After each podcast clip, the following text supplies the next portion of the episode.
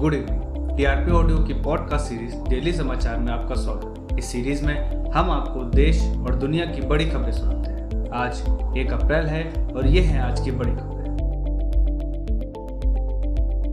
अभी हाल ही में दिल्ली के मुख्यमंत्री अरविंद केजरीवाल के घर पर हुए हमले और तोड़फोड़ से जुड़ी एक बड़ी खबर सामने आई। इसमें दिल्ली हाई कोर्ट द्वारा दिल्ली पुलिस को जाँच रिपोर्ट बनाकर उसे जल्द से जल्द कोर्ट के सामने प्रस्तुत करने का आदेश दिया है।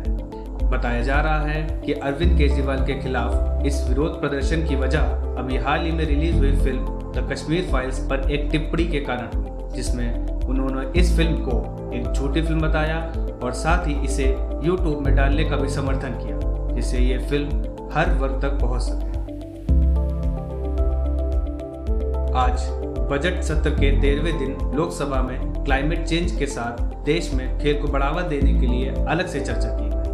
आज के सत्र के दौरान कुछ महत्वपूर्ण बिल रखे गए, जिसमें कांग्रेस सांसद मनीष तिवारी ने Hindu marriage act nineteen fifty five में अमेंडमेंट के लिए एक बिल लाने का प्रस्ताव दिया। साथ ही लोकसभा में the constitution S C ST amendment bill दो हज़ार बाईस पारित किया। जनजातीय मामलों के मंत्री अर्जुन मुंडा ने कहा कि विधेयक राज्य में अनुसूचित जनजातियों की सूची में संत कबीर नगर, कुशीनगर, चंदौली और संत रविदास नगर जिलों में रहने वाले गोंड, धुरिया, नायक, ओझा, पथरी और राजगोंड समुदायों को शामिल किया गया है।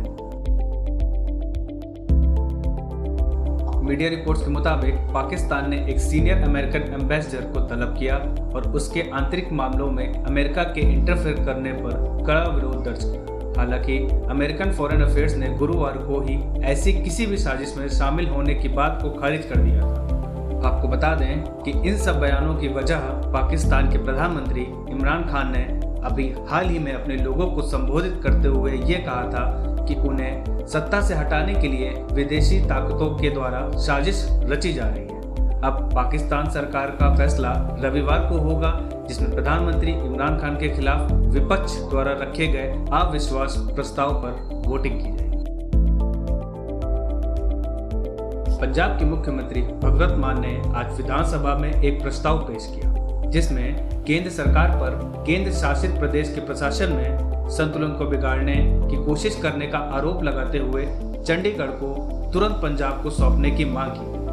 हालांकि पंजाब विधानसभा में चंडीगढ़ को तुरंत पंजाब को देने का प्रस्ताव पास हो गया है। इस दौरान कांग्रेस, अकाली दल और बसपा ने इसका समर्थन किया, तो वहीं भाजपा ने इसका विरोध किया।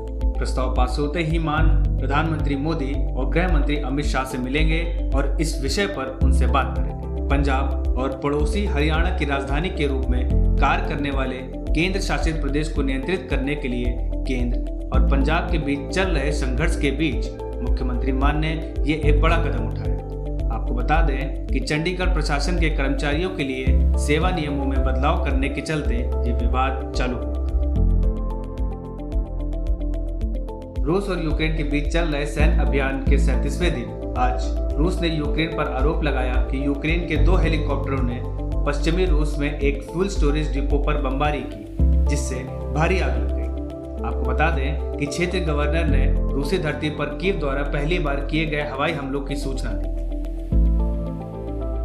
ये थी आज की बड़ी खबरें। ऐसी ही खबरों से जुड़े रहने के लिए टीआरपी की पॉडकास्ट सीरीज डेली समाचार को फॉलो करें, साथ ही बेल आइकन को भी प्रेस करें।